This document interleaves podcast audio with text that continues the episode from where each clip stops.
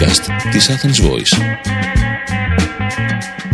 Είμαι ο Γιάννης Νένες και θα ακούσετε ένα πανικοβάλ podcast, μια συνομιλία μου με την κυρία Άννα Πολεμικού, ψυχολόγο, με αφορμή την κυκλοφορία του βιβλίου «Ψυχολογία του στρες, λειτουργίες και τρόποι διαχείρισης».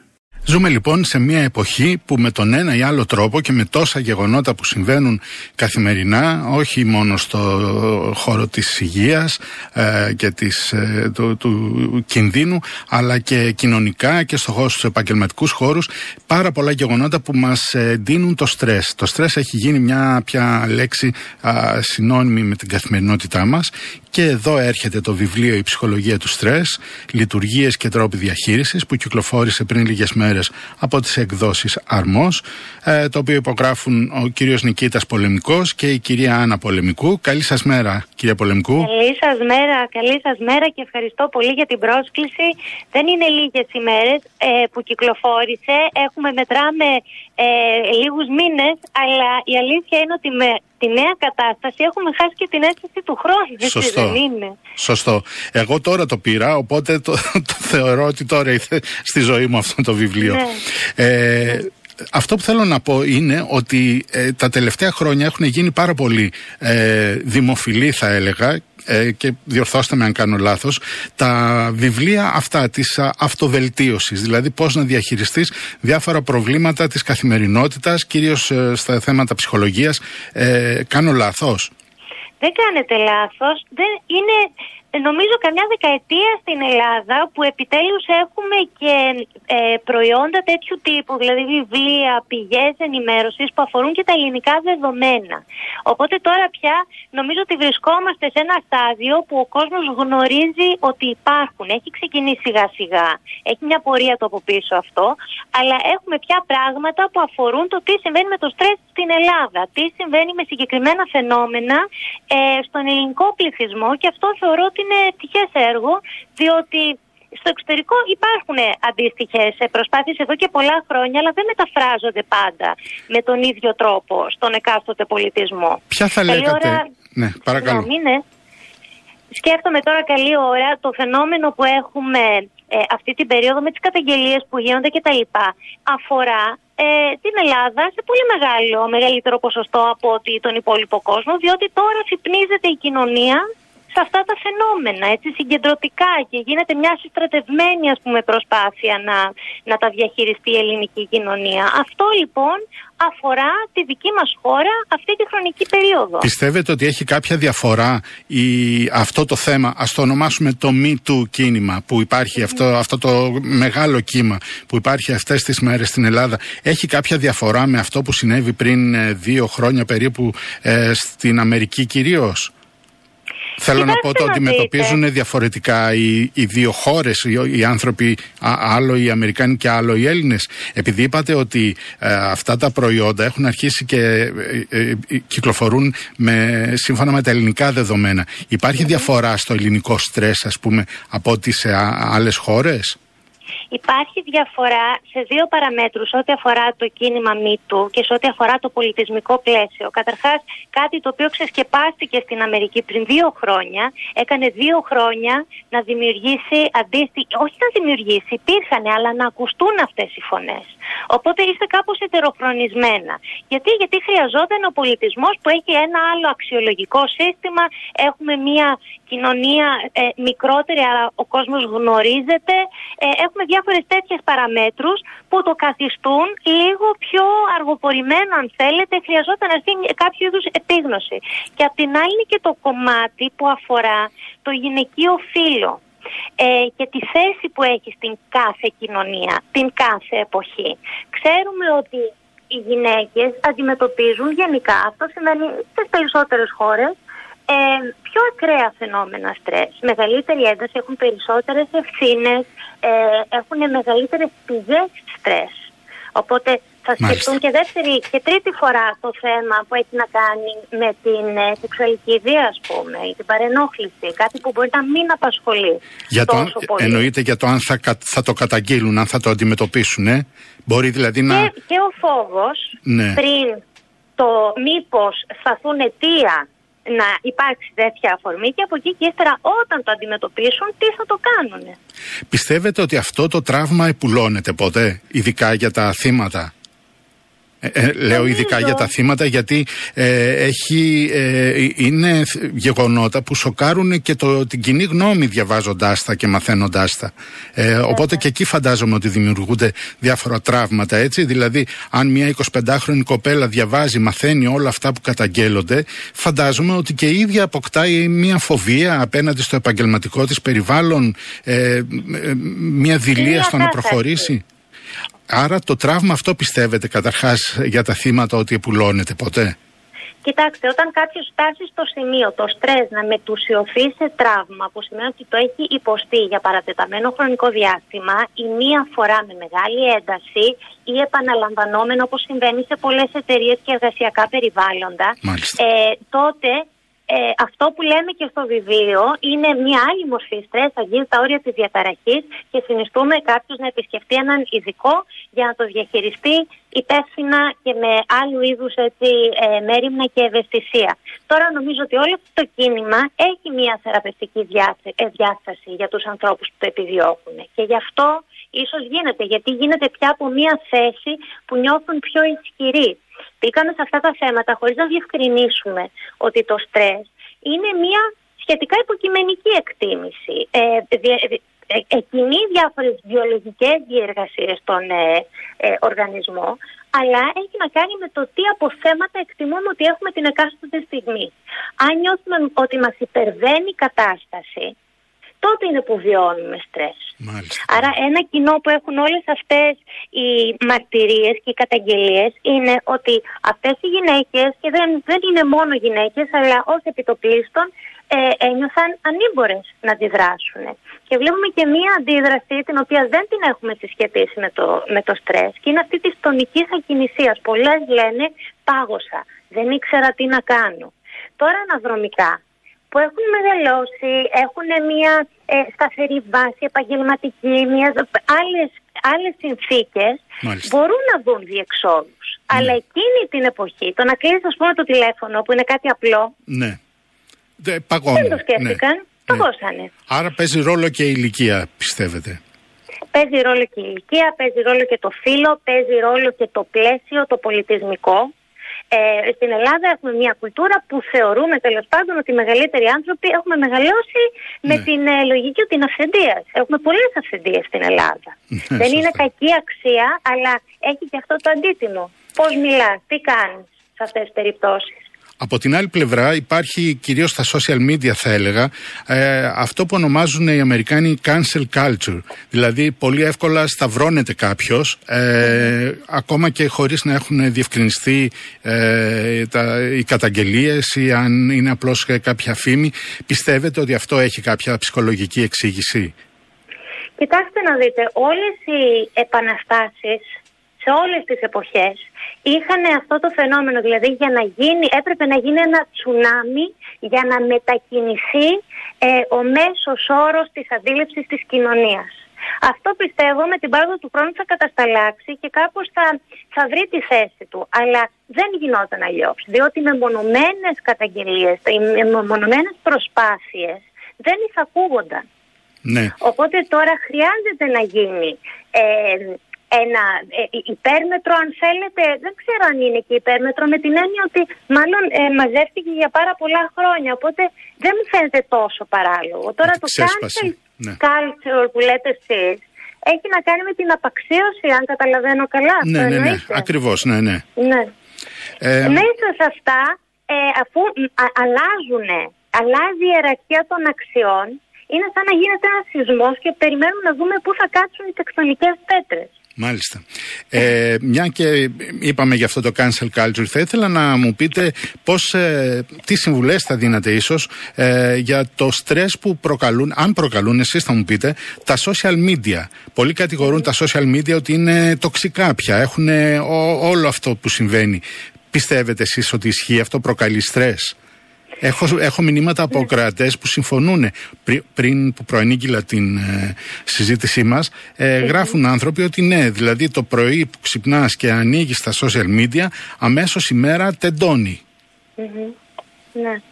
Τα social media βέβαια τώρα έχουν, είναι και πολυμορφικά. Αλλιώς τα χρησιμοποιεί οι μικρότερες γενιές, αλλιώς τα χρησιμοποιούν τώρα για τις ηλικίες εκεί των 30, ας πούμε. Θεωρώ ότι έχουν και ένα χαρακτήρα πολύ ενημερωτικό και ε, ε, τα πράγματα δεν είναι πολύ καλά αυτή την περίοδο. Έχουμε πολύ ένταση, ε, διανύουμε μία πανδημία, οπότε από αυτή την άποψη, ναι, δεν είναι και ό,τι καλύτερο κανείς να έρχεται διαρκώς σε επαφή με τέτοιες ειδήσεις και με μία βεβαιότητα.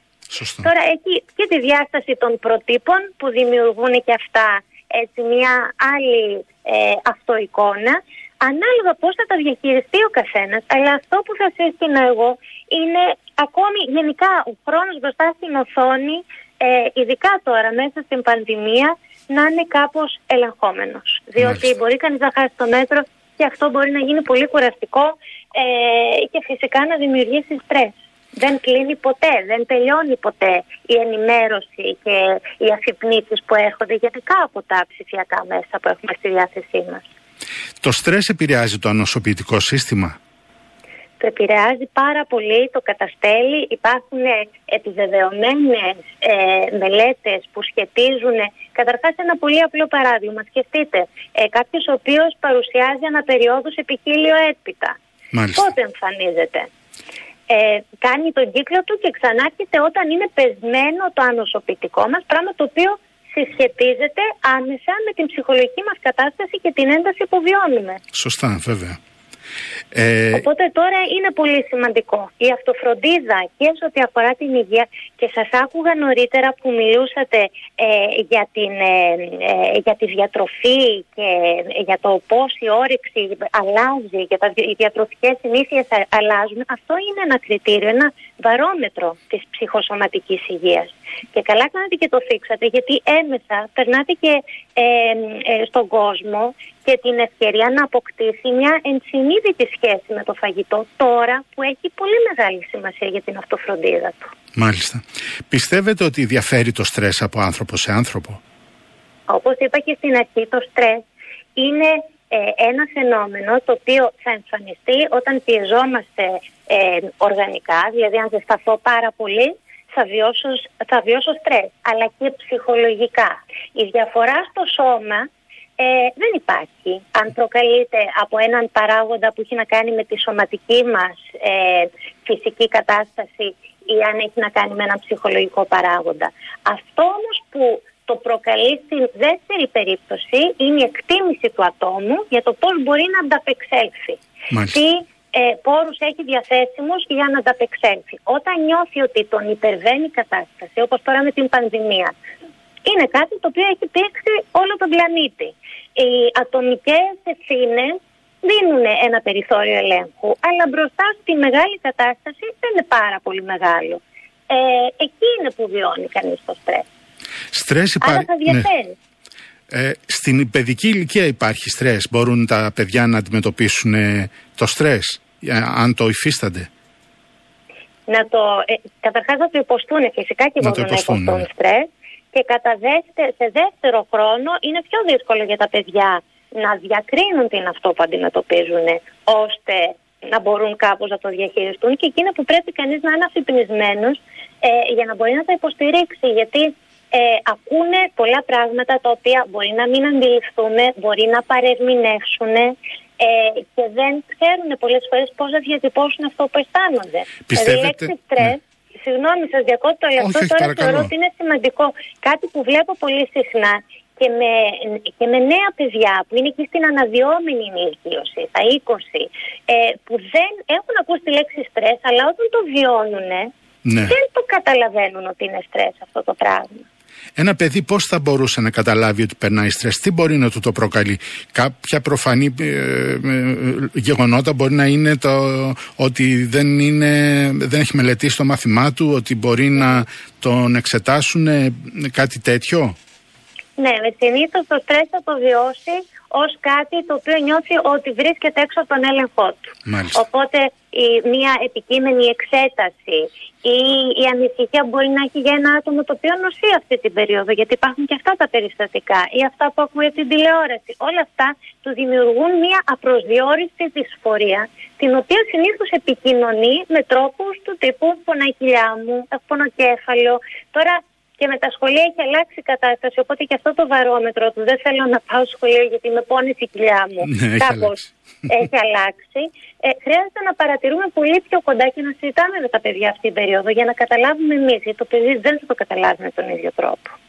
Υπάρχει καθόλου καλό στρες, υπάρχει σαν έννοια αυτό το πράγμα, αυτή η έκφραση; Πώς δεν υπάρχει, υπάρχει. Βέβαια, βιολογικά ε, τους ίδιους μηχανισμούς ακολουθεί το στρες. Απλά το καλό στρες είναι αυτό που είναι τόσο όσο και μας επιτρέπει να ε, ενεργοποιηθούμε για να φέρουμε κάτι εις πέρας. Οπότε ε, μπορεί κανείς να νιώθει αυτή, να βρίσκεται σε μια εγρήγορση η οποία όμως δεν θα κορυφωθεί σε τέτοιο σημείο ώστε να τον παραλύσει, ώστε να, γίνει, να το δηλητηριάσει, να γίνει τοξική. Θα είναι τόση ώστε να, να δώσει την καλύτερη του επίδοση, ε, να περάσει μια εξέταση, ε, αν είναι ξέρω, ηθοποιός ή αν είναι κάποιος ο οποίος κάνει δημόσιες ομιλίες, να έχει έτσι μια ζωντάνια την ώρα που θα μιλάει, να, να κάνει την κατάλληλη προετοιμασία.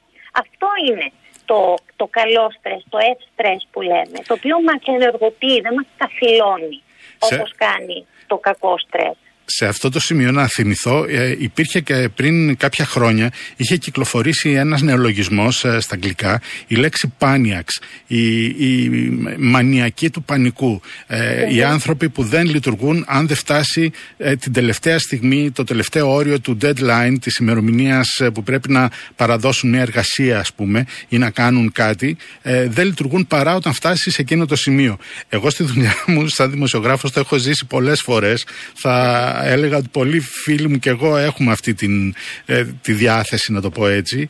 Λειτουργούμε κάτω από τέτοιο στρες. Ε, αυτό είναι επιβλαβές, ισχύει καταρχάς. Αυτό που είπατε βέβαια είναι. Κοιτάξτε, αυτό, ε, ο όρος που χρησιμοποιείται βέβαια μου δημιουργεί δεύτερες σκέψεις γιατί δεν χρειάζεται πάντα να είναι έτσι και δεν χρειάζεται να φτάνει στον πανικό. Αλλά όταν υπάρχει ε, βραχυπρόθεσμη ας πούμε προθεσμία, οτιδήποτε μας φέρνει πιο κοντά και δεν καθυλώνεται από πάνω μας ε, ώστε να είναι παρατεταμένο και αδιαχείριστο, ε, ναι, μας ξυπνάει με αυτή την έννοια.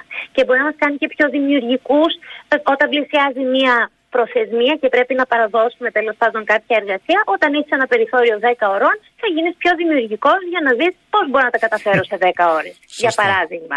Αλλά αυτό δεν μπορεί να παραταθεί ναι. για πολύ μεγάλο χρονικό διάστημα, ούτε και μπορεί κανείς Δηλαδή κάποια στιγμή θα υπάρχει και εξουθένωση. Ναι, ναι, ναι. Ε, ακόμη και αυτές οι μικρές εκρήξεις όταν πια γίνουν τόσο επαναλαμβανόμενες ώστε να γίνουν ο κανόνας ναι. είναι και αυτό μια μορφή στρες. Ε, Κλείνοντας, τελευταία ερώτηση, θα ήθελα να μας πείτε, ε, καταρχάς, ε, εμένα αυτό που μου αρέσει στο βιβλίο σας είναι ότι σε αυτό το τεράστιο θέμα έχετε συμπυκνώσει τις οδηγίες, ε, τις λειτουργίες και τους τρόπους διαχείρισης με έναν ε, τρόπο που μπορεί κάποιος να το διατρέξει και να πάρει στοιχεία από αυτό, να πάρει οδηγίες. Αλλά θα ήθελα να μου πείτε ε, δύο-τρεις βασικές οδηγίες για τους τρόπους διαχείρισης. Δηλαδή, κάτι που θα μπορούσε να ακολουθήσει ο καθένας αυτή την περίοδο νομίζω ότι είναι πάρα πολύ σημαντικό να φροντίζουμε το σώμα μας, την ψυχοσωματική μας υγεία. Αυτό σημαίνει ότι θέματα όπως είναι ο ύπνος μας, όπως είναι η διατροφή μας, όπως είναι η φυσική άσκηση, έστω και λίγα λεπτά καθημερινά, πρέπει να γίνουν προτεραιότητα για να είναι το σώμα μας προετοιμασμένο να ανταπεξέλθει σε όλη αυτή την αβεβαιότητα που βιώνουμε. Αυτό μπορεί, ε, επειδή τώρα το τελευταίο καιρό οι άνθρωποι οι οποίοι εργάζονται Πολλοί εργάζονται από το σπίτι, χρησιμοποιούν πάρα πολλές ώρες τον υπολογιστή. Οπότε θέλει μια ενσυνείδητη πρακτική και εφαρμογή σε όλα αυτά. Τακτικά διαλύματα, αν μπορούν να βάλουν κάποια φυτά μες στο δωμάτιο, κάτι το οποίο θα τους φέρει σε κάποια επαφή με τη φύση. Καλύτερα βέβαια να περπατάνε λίγο έξω, έτσι να πάρουν λίγο αέρα. Ε, και αν δουν ότι κάτι εμένει, τους δημιουργεί δυσφορία, ε, παρά τις προσπάθειές τους δεν μπορούν να κοιμηθούν καλά τη νύχτα, τρώνε πολύ ή δεν τρώνε καλά ή έχουν έτσι διαταραχές, τα στρεντερικές, πονοκεφάλεις κτλ. να απευθυνθούν σε έναν ειδικό. Μάλιστα. Κυρία Πολεμικού, σας ευχαριστώ πάρα πολύ. Ελπίζω να τα ξαναπούμε γιατί έχετε πολύ ενδιαφέροντα πράγματα να μας πείτε που μας αφορούν όλους. Να είστε καλά. Γεια Ευχαριστώ σας. πολύ. Γεια σας. Ήταν το podcast Πανικοβάλ με τον Γιάννη Νένε. Μπορείτε να ακούσετε τα podcast της Athens Voice στο athensvoice.gr και στο Spotify, στο Apple Podcast και το Google Play Music.